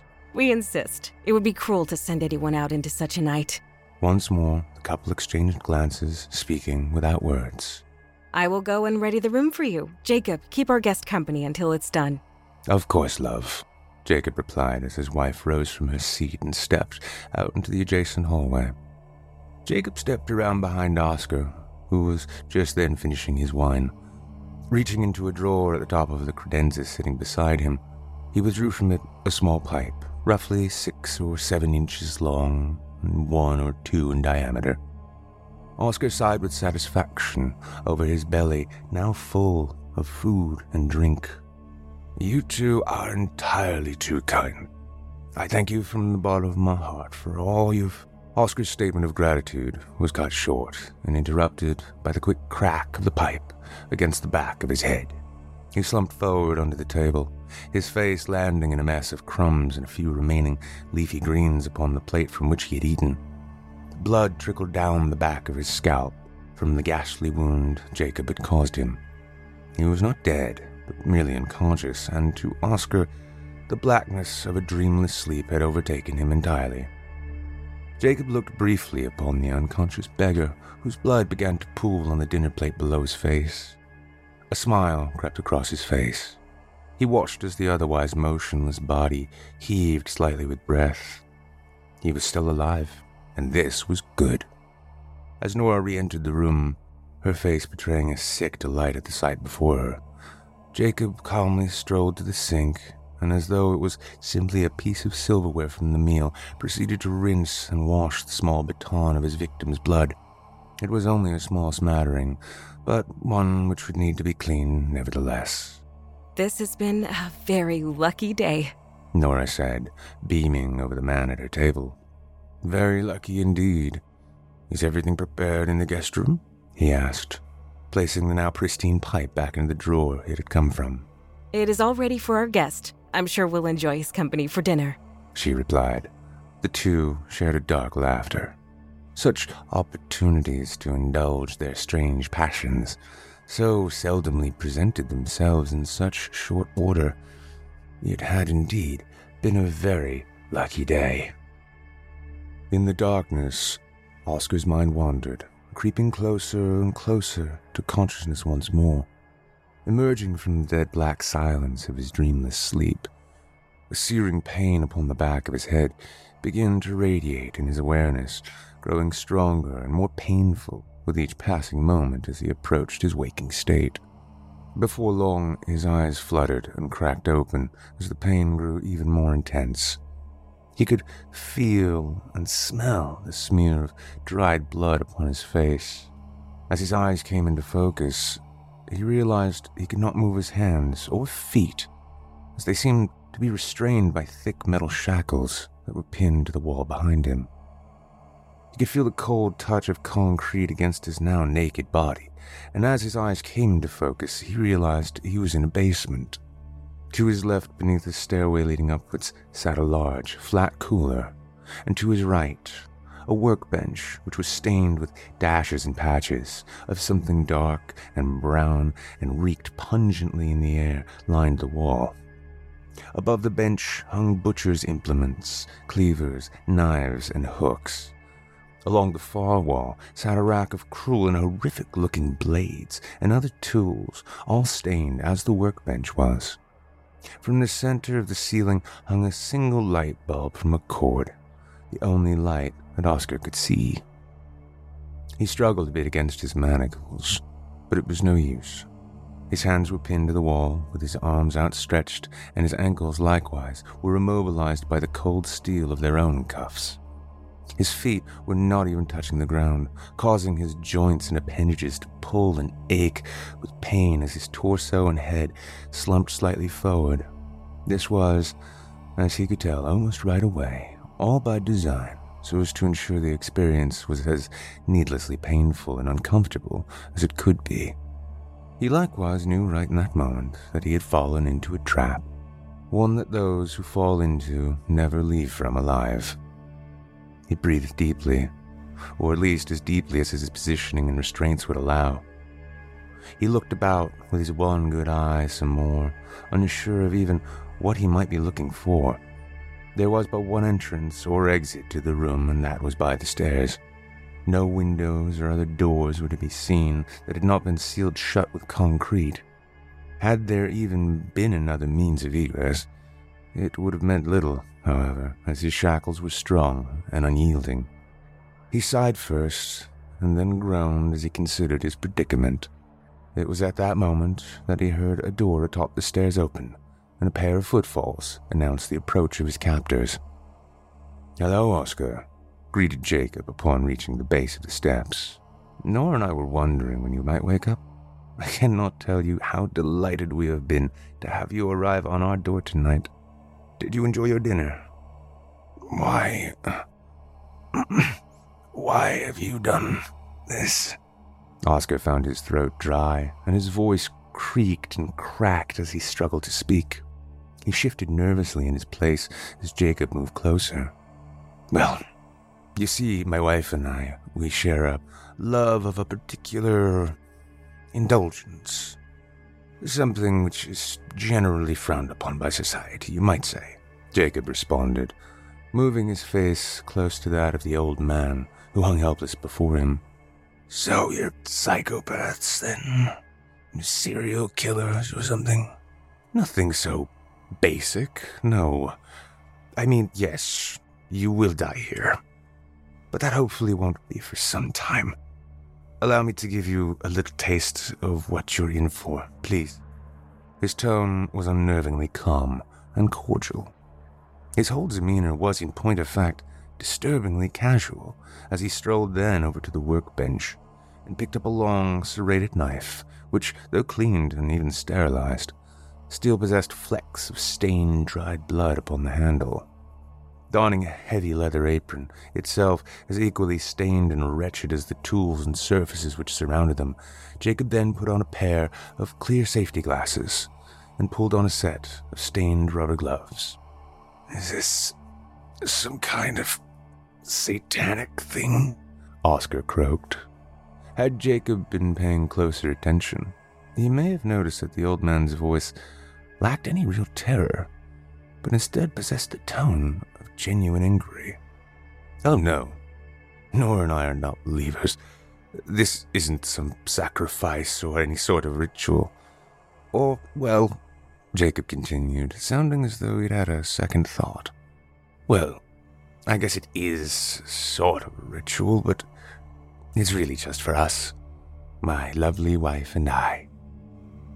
Jacob returned to his captive, who was strewn up, naked and shivering. Holding the knife up for Oscar to see for a moment, he placed it down upon a small table which sat beside them. Then, taking up a length of what appeared to be rubber tubing, he proceeded to tie it around Oscar's upper thigh as a tourniquet. Once more taking up the blade, Jacob cut deep into Oscar's leg, straight down to the bone. He continued cutting, sawing lightly, as the knife split and cut his femur cleanly. Soon, Jacob had cut his leg completely from his body, causing it to fall outward and bob a bit as the still shackled ankle remained bound to the wall. Blood gushed from the limb and poured dripping from the stump it had previously been attached to. Oscar howled in pain and shrieked as he felt his leg separate. His screaming continued as Jacob unfastened the cuff at the ankle and took the still gushing leg over to the workbench. Nora watched, eyes wide and wild and filled with a dark and twisted glee. You see, We love our dinner guests. In fact, we love them so much we like to keep them around for a while. Our last guest we actually expended just tonight. She was absolutely delicious. To be honest, I miss her already. As he spoke, Jacob began methodically butchering the leg in front of its previous owner. He began by skinning it, then deboning it, removing the blood soaked flesh from its framework. Once done, he began to cut steaks from it with all the skill of a real and professional butcher. Jacob continued, You know, my father was a butcher. When I was a boy, I used to watch him clean the game animals the hunters in our little town would bring in. I remember one time, his voice remained disturbingly calm and almost friendly as he continued cutting the meat into portions. I remember one time a friend of his brought in the biggest moose I had ever seen. I honestly couldn't believe how quickly and precisely he managed to turn such a massive beast into cutlets and fillets and steaks. The man, he was truly an artist. You're an artist too, my love. Nora added in a disturbingly, almost wholesome tone. Thank you, dear, Jacob replied, glancing back over to her over his shoulder. You see, Oscar, it was also my father who more or less taught me how to butcher a man as well. It was, oh, 20 years or so ago. This Slav, some Russian or maybe a Serbian, I can't remember. He found his way to our little town and thought it would be a good place to be a burglar. One night, he came creeping in through my little sister's window. She screamed. He tried to silence her, and well, she died while he struggled to control her. Broken neck. My father managed to catch him before he could escape, and rather than turn him over to the police, he decided to turn him into hamburger. So, you come from a line of cannibals, eh? Oscar croaked, trying to lift his head and gaze. Suddenly, a wrench smashed into the side of Oscar's face, and from his mouth flew a handful of shattered teeth and blood. Pain coursed through his head and neck. Nora gripped the wrench tightly in her hand and seethed as she looked on the butchered man. Don't you dare attempt to insult my husband's father! He's a great man! She shrieked, a look of pure, unhinged malevolence in her eyes. Now, now, Nora. There's no need to defend the dead. Oscar was simply curious, I'm sure. Isn't that right, Oscar? Jacob said with a smirk. Oscar struggled to speak as his mouth filled with blood. After. after a fashion, I suppose, he murmured with a muted and pained voice. But no, he was merely using his skills to dispose of my sister's murderer though I may have slipped a bit of evidence away when he wasn't looking. Just a curiosity. But once I supped upon it, well, it was a life changing experience, to say the least, Jacob explained. He had now moved on to wrapping his freshly cut steaks in brown butcher's paper, skillfully tying the packages neatly with twine, almost without attention or effort. So, why don't you just kill me already? Oscar asked. The words were garbled and laborious to get out, yet strangely, his speech remained unfearful. Well, for one thing, a living body always provides the freshest cuts, do you know? But beyond that, Nora takes pleasure in tenderizing it. Isn't that right, dear?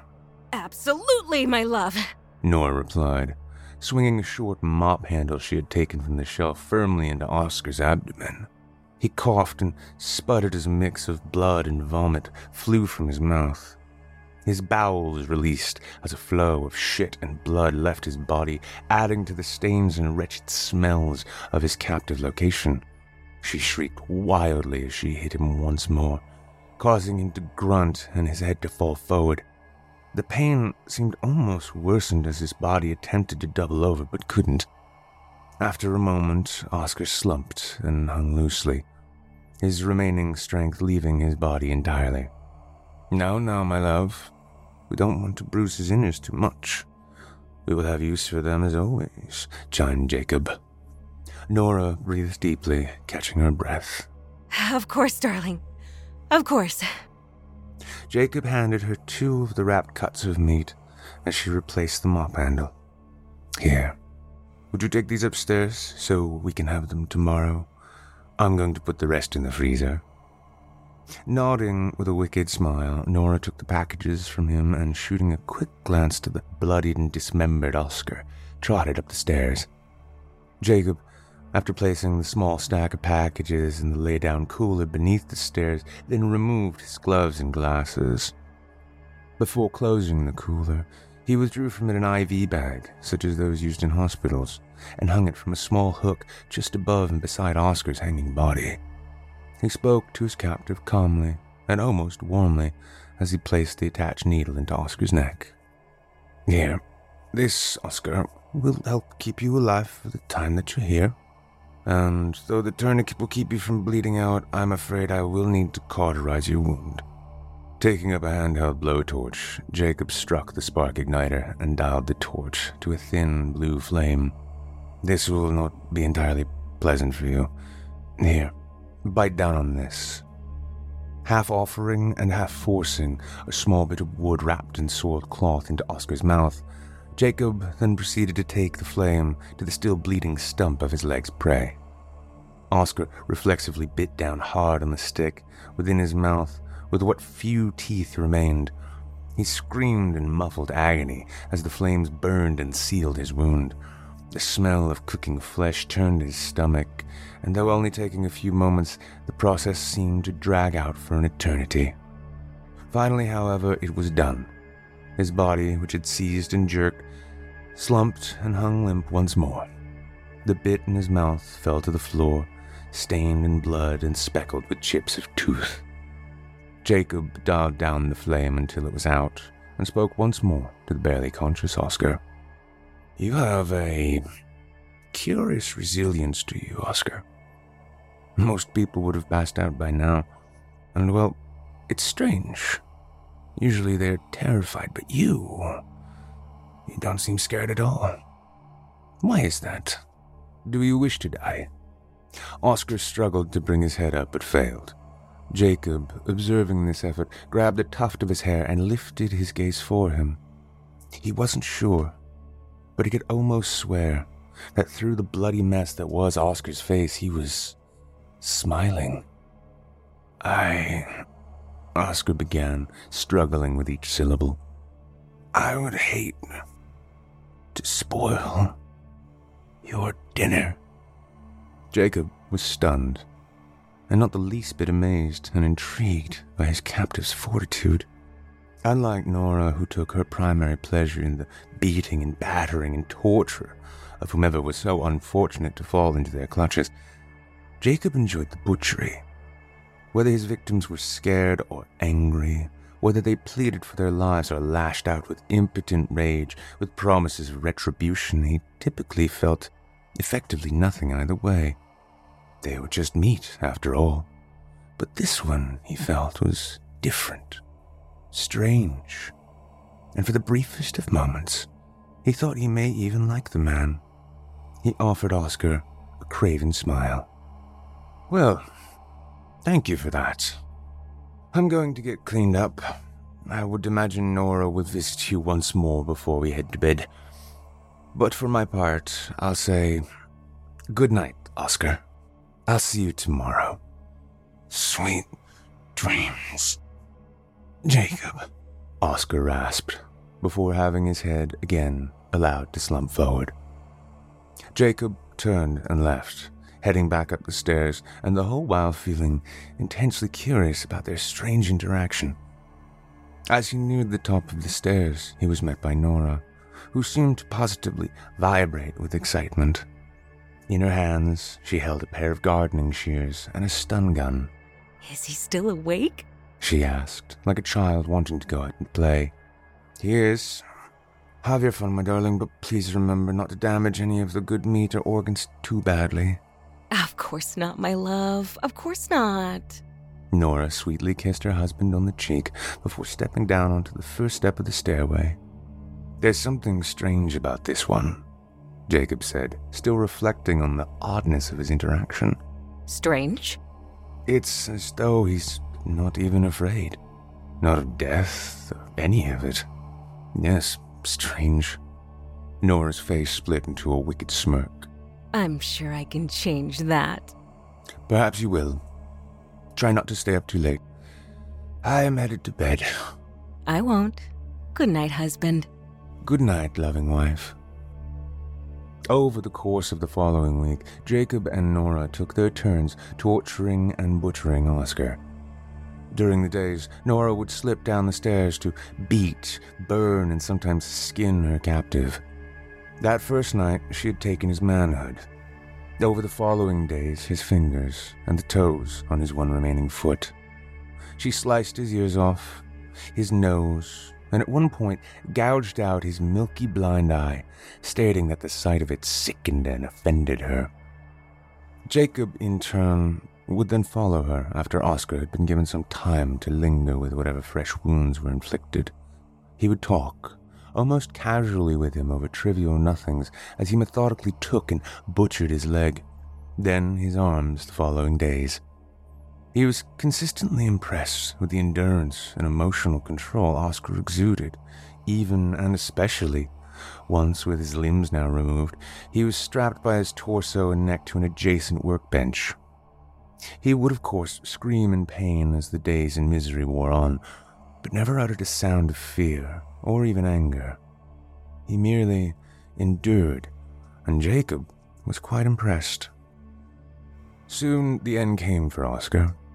Following a final round of Nora's particularly aggressive savagery, Oscar was disemboweled, with his intestines, kidneys, gallbladder, lungs, liver, and heart all removed and turned into some variation of meat product. As he bled out and his vital systems finally failed, he exhaled one final sigh from the now toothless and tongueless mouth and passed on. The majority of his internal organs were put through a grinder and stuffed into his stomach, producing a form of human haggis. His heart was taken quite immediately up to the kitchen, where it would be braised with wine and served with the same sauteed vegetables as had been supped on the night of his arrival. Even his brain was removed and prepared a la creme. Before long, only his remaining bones and some trace bits of unused offal remained. For all but his skull, a small vat of hydrochloric acid was prepared, and his few final bits were soon melted and poured into a sealed hole in the corner of the basement, where Jacob would allow the liquefied remains to soak into the cold earth beneath the foundation. Once done, Jacob set to work cleaning Oscar's skull, observing the jagged marks upon the eye socket from where Nora had carved out his one blind eye. It was not meant to be a keepsake as such, but more a decoration which Jacob would like to leave as a calling card deep in the mountain forests where he and his wife would often hike.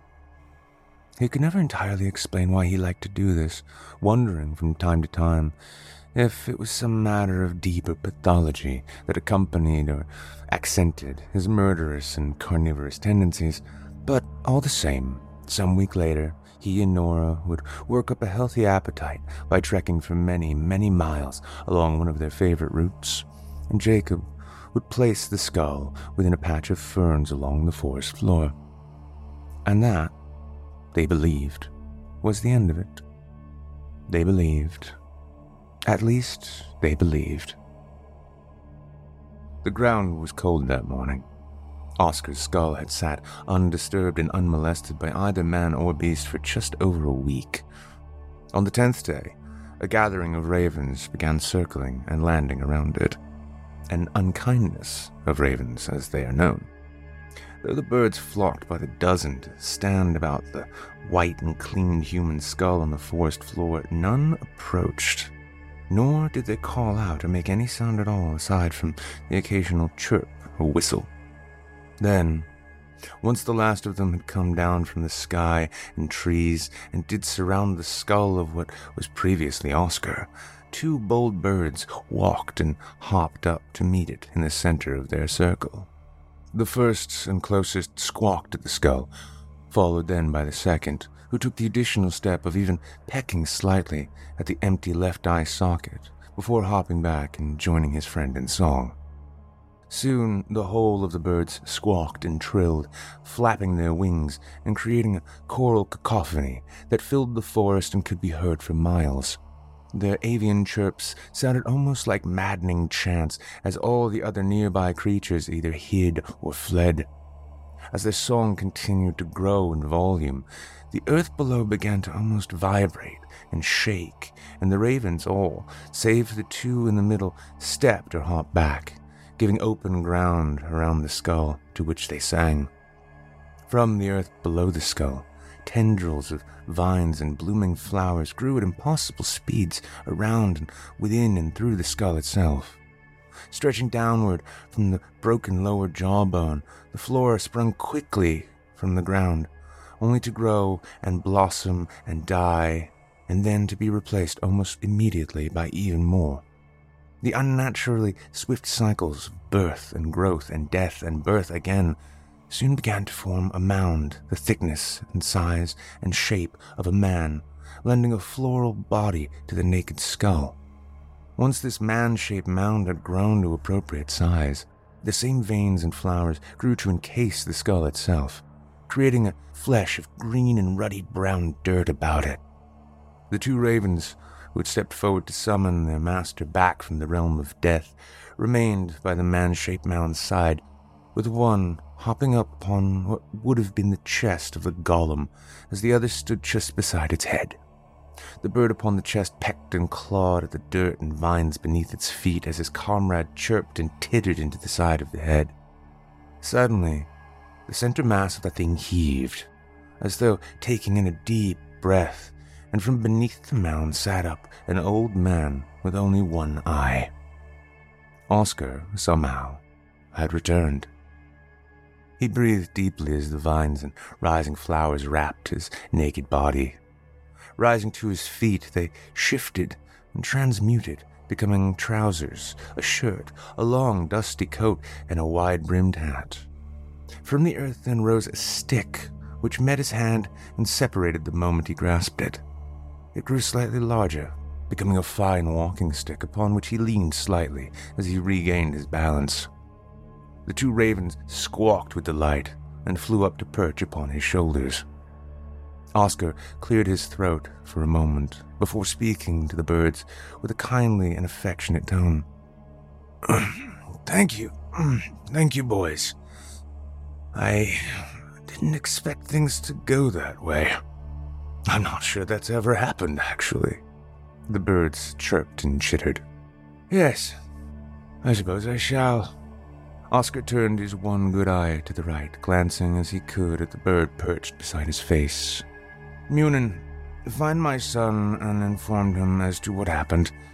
Tell him to make the appropriate preparations, and we shall need a, another show tonight as we had last time. And tell him I said good work on the last one. The bird squawked once before taking flight off into the forest and out above the canopy.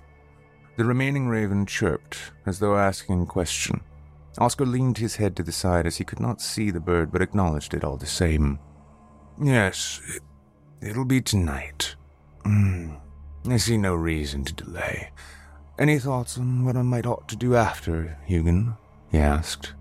The bird squawked loudly twice, and Oscar laughed in response. Ah, splendid idea.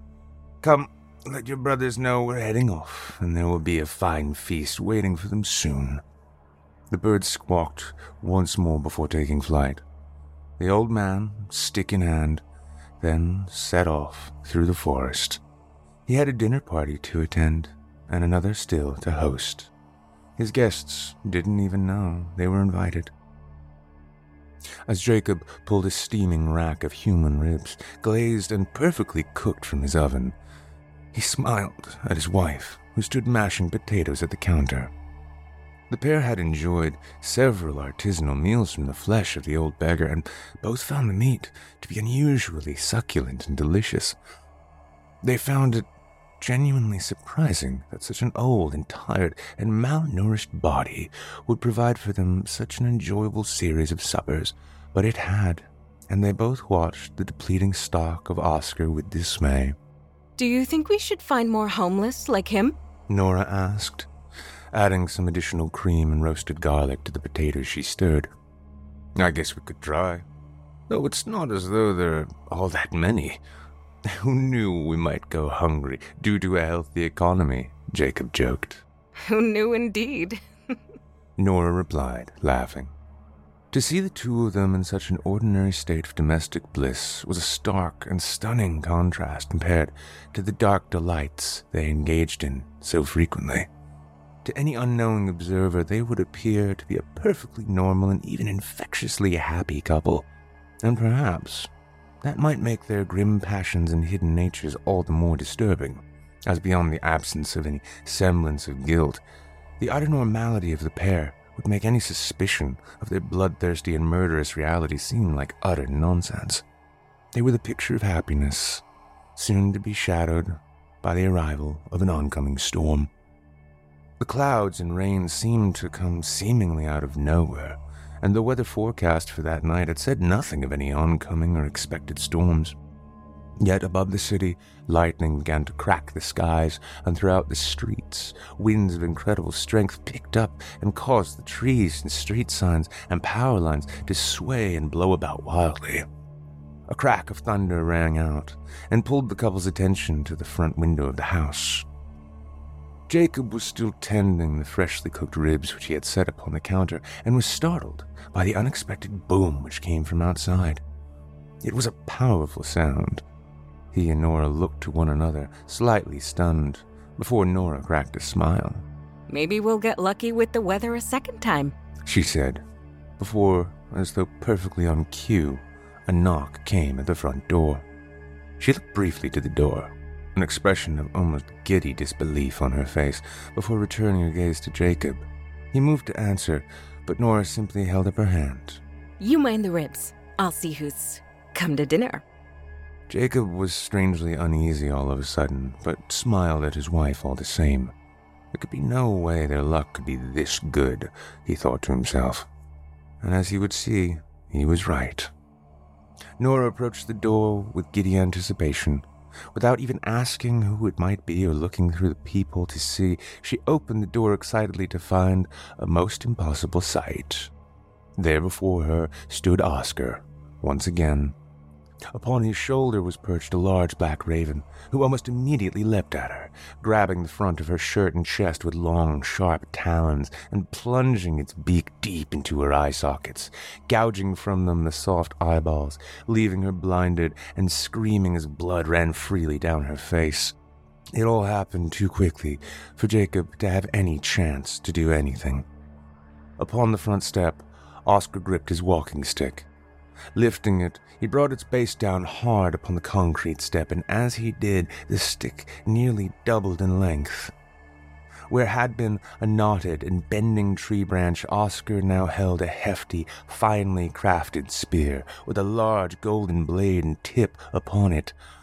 As Nora shrieked in pain, Oscar took up and drove the tip through her abdomen, driving it clean through her body and out through her back. Lifting it and her now kicking and flailing body into the air, he deftly and with apparent ease swung the shaft and hurled her body from it, sending it careening into the mantel along the side room. He fixed his one eye, now fiery and alight with an otherworldly power, upon Jacob, who stood transfixed and dumbfounded at this most impossible sight.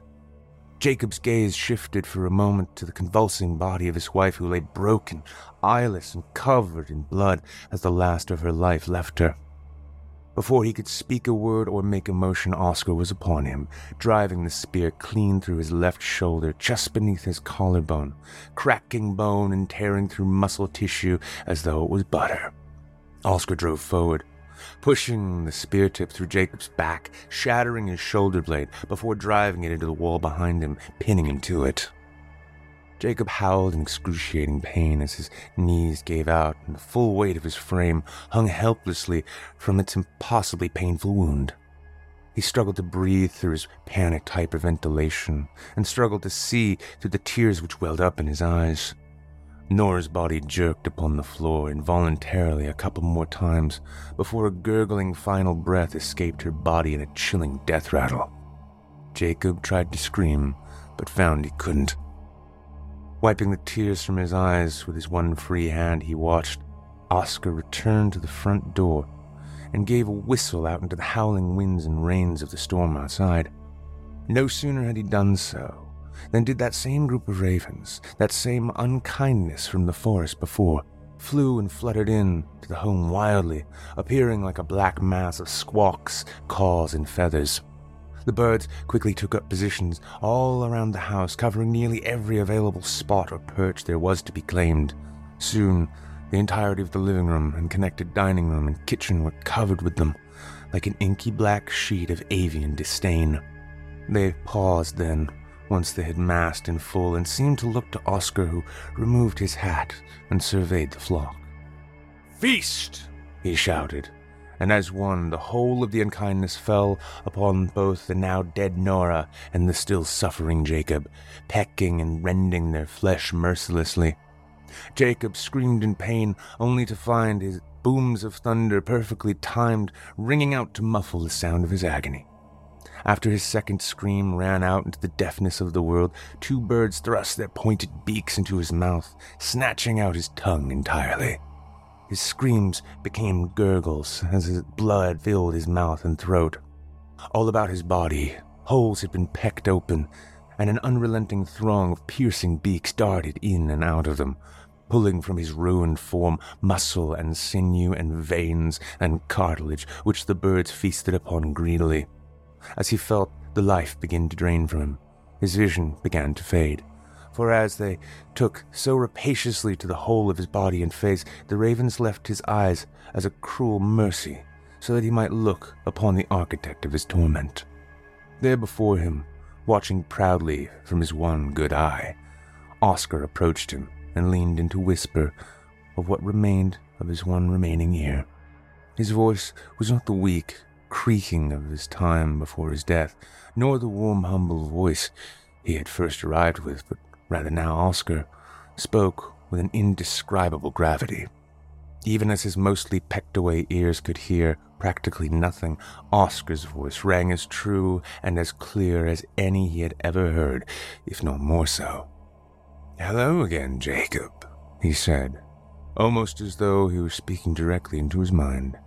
Your hospitality, that, and you of your wife, was rather lacking. Allow me to show you mine in kind. Oscar gripped the shaft of the spear which pinned Jacob to the wall, and seemingly without much of any effort at all, twisted it, ripping the already large wound in his shoulder larger. The long, wide, flat blade of it began popping his ribs as it turned within him, and Jacob now hadn't even the throat or air with which to scream. After a moment in which seemed like the blink of an eye, the spear was pulled free from his now destroyed upper torso, and before his body could even fall to hit the ground, he felt it plunged without hesitation or mercy in and through his chest. The sensation lasted but a moment, and then all was black and silent. Time ceased to be anything he could process or understand. Being itself became incorporeal and alien, almost as though it was not being at all. Yet after a mere moment, which stretched to a point of feeling infinite, the darkness lifted, and the sight of a grand banquet hall materialized in his vision. He was seated at a small table upon which sat an empty golden plate an empty golden chalice, and a golden fork and knife, all of which shimmered beneath the flickering light of the candle before him and the grand flaming candelabras which hung from the ceiling. Across from him at the table sat Nora, who, though still covered in blood, appeared to have her eyes back. In point of fact, all of her wounds, and his, seemed to have been healed, though the blood and viscera of their prior taking remained clinging to their now naked bodies. Around both of their wrists were strong iron cuffs with chains which ran to the floor. The chains, it seemed, had enough slack so that they might reach out and across to one another, though from their table they could clearly not escape.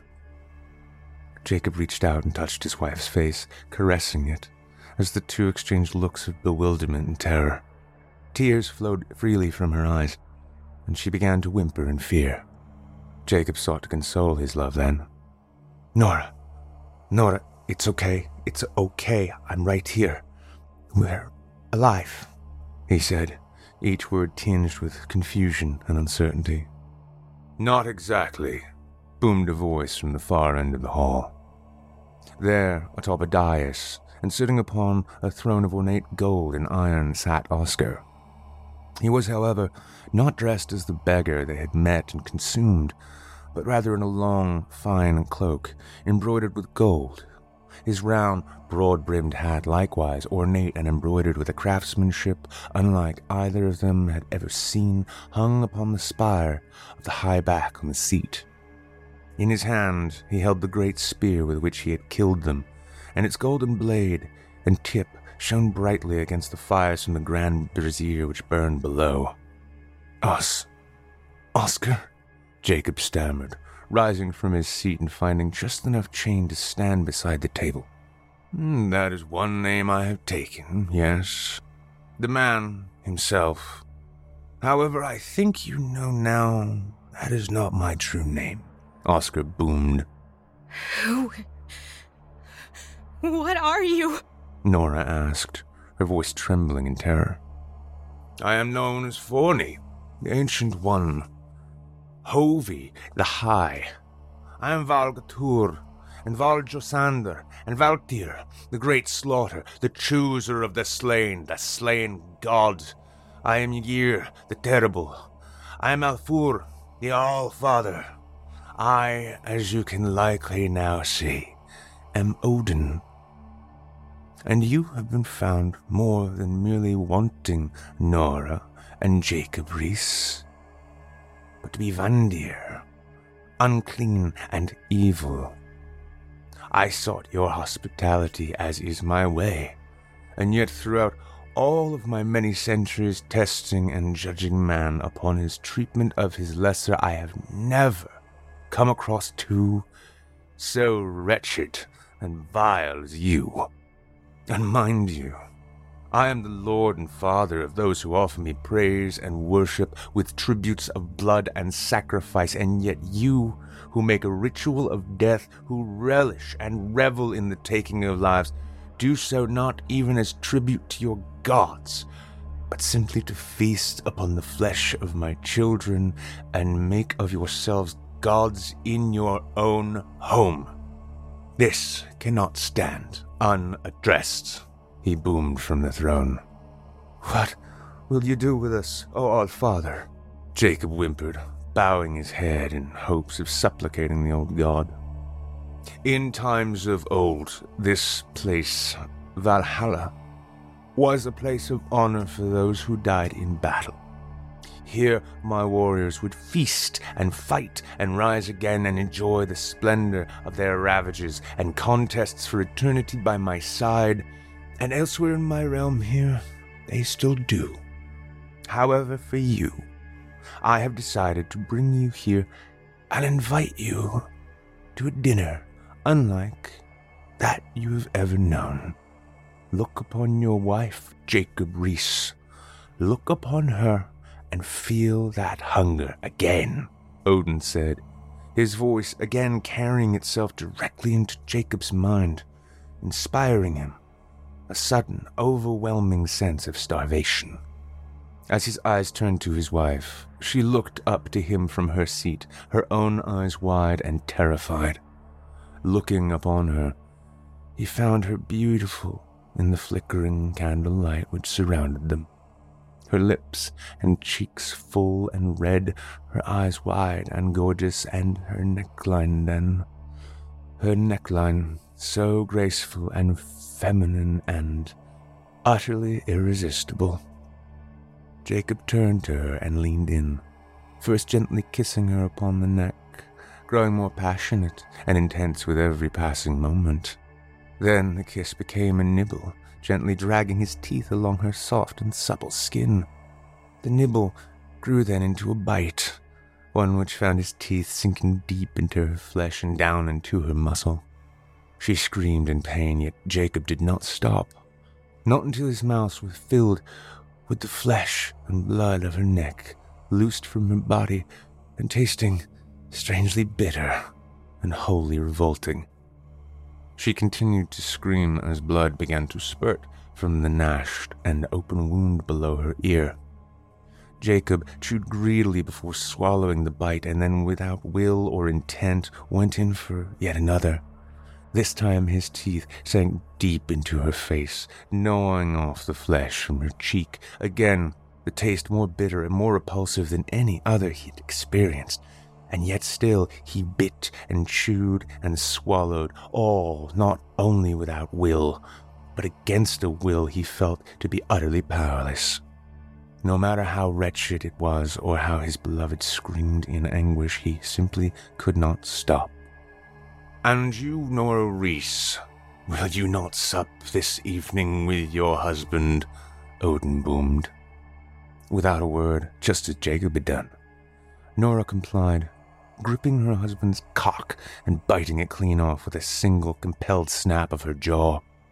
Jacob let out a muffled howl of pain as Nora's blood ran down from his chin, his mouth still filled with a portion of her face. She chewed and found the flavor vile and flatly sickening, yet like he, she could not stop feasting upon it.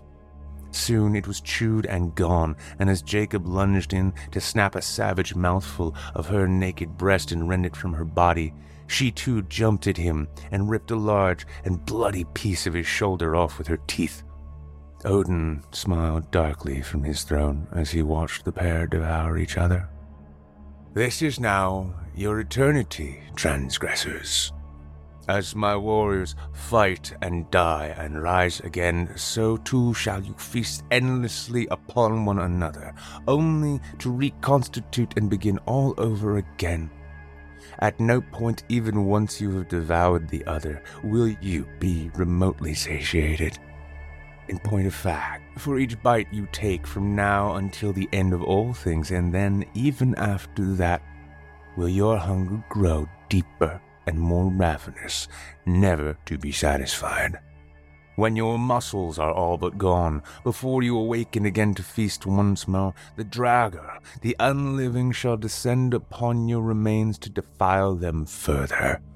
You will watch your greatest love ravaged by creatures of unspeakable foulness, and with each passing day of this you will find both your flesh more desiccated and foul, and yet your hunger will never end. This is the toll you must pay for what you have done, and pay it you shall, endlessly now and forever. Enjoy your suppers, Odin declared as he watched the pair continue to weep and moan and scream and gorge themselves on the flesh of the other. Quickly, skin gave way to muscle, which gave way to bone and all the foulness of their innards. Yet still they supped and bit and chewed and swallowed only to go immediately in for another bite, until both had ripped and devoured the flesh from their limbs and torsos, unmasked and blinded the skeletal faces behind their own, and crumpled to the floor, a bloody mess of entrails and gore. Even still, though, without means to even properly move, they tried their mightiest to continue to feed their deepening hunger and then once all their strength or mobility was gone, the groans and hisses of creatures of unspeakable darkness began to creep in from the shadows, the long, sharp teeth bared, and many possessed of fetid and erect members seeking out the warmth of their prey's bodies. Still awake and alert and aware of everything, the pair watched with what eyes they still had between them as their lover was then violated and further consumed by these undead creatures of the deep. Screams of physical pain rang out, tinged with the suffering of heartbreak and unquenched appetites. all until nothing remained but pain and hunger and an impossible ongoing knowledge of the misery that was, that is, and is still yet to come. In time, mere moments that stretched out forever. Their flesh regrew agonizingly, with stabs of unworldly pain coursing throughout their forms until they were again whole, and again alone, and again desperate for a bitter and vile taste of each other. In the skies above Haderslev, a storm began to churn. It looked to be a powerful one, and along a quiet street, looking for a home in which to seek some shelter and perhaps some food, Oscar strode slowly. His long, dirty coat hanging down from his shoulders, his broad, round brimmed hat beginning to catch the first drops of rain. It was likely going to be one hell of a storm. His son had already seen to it.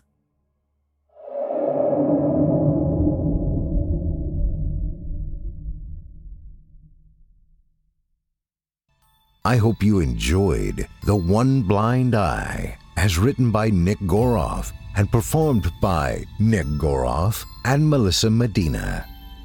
Voice actor in 2016 Evil Idol champion Nick Goroff's talents can be found on our very own Chilling Tales for Dark Nights YouTube channel, as well as on past episodes of the Simply Scary podcast. You can also join Nick on his YouTube channel, Wizard of Cause.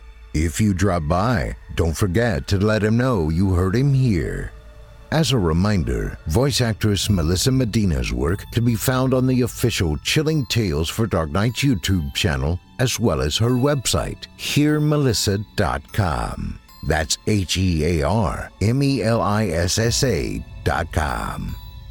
Now, our weekly descent into the depths has just about come to a close. But before we go, I'd like to take a moment to thank you for joining us for tonight and remind you to take a moment to stop by our iTunes page and leave Chilling Tales for Dark Nights a five star review and a kind word. And follow us on Facebook, Twitter, and Instagram if you haven't already. And of course, subscribe to us on YouTube, where you can find an archive of our work going back to 2012. And consider signing up as a patron at our website, chillingtalesfordarknights.com, to show your support and get all of our content ad free. I'm your host, Steve Taylor, and it's been a pleasure. Tune in again next week when we once again turn off the lights and turn on the dark. Sweet dreams, listener. Sweet dreams.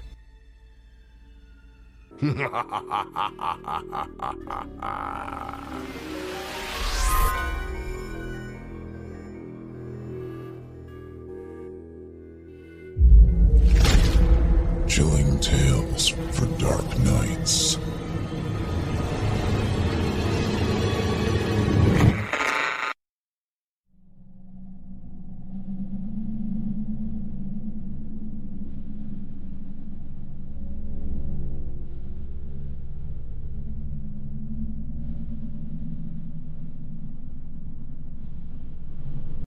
Angi has made it easier than ever to connect with skilled professionals to get all your jobs projects done well. If you own a home, you know how much work it can take, whether it's everyday maintenance and repairs or making dream projects a reality. It can be hard just to know where to start, but now all you need to do is Angi that and find a skilled local pro who will deliver the quality and expertise you need. Angi has over 20 years of home service experience and they've combined it with new tools to simplify the whole process. Bring them your project online or with the Angi app, answer a few questions, and Angi can handle the rest from start to finish or help you compare quotes from multiple pros and connect instantly, which means you can take care of just about any home project in just a few taps. Because when it comes to getting the most out of your home, you can do this when you Angi that. Download the free Angi mobile app today or visit Angi.com. That's A-N-G-I dot com.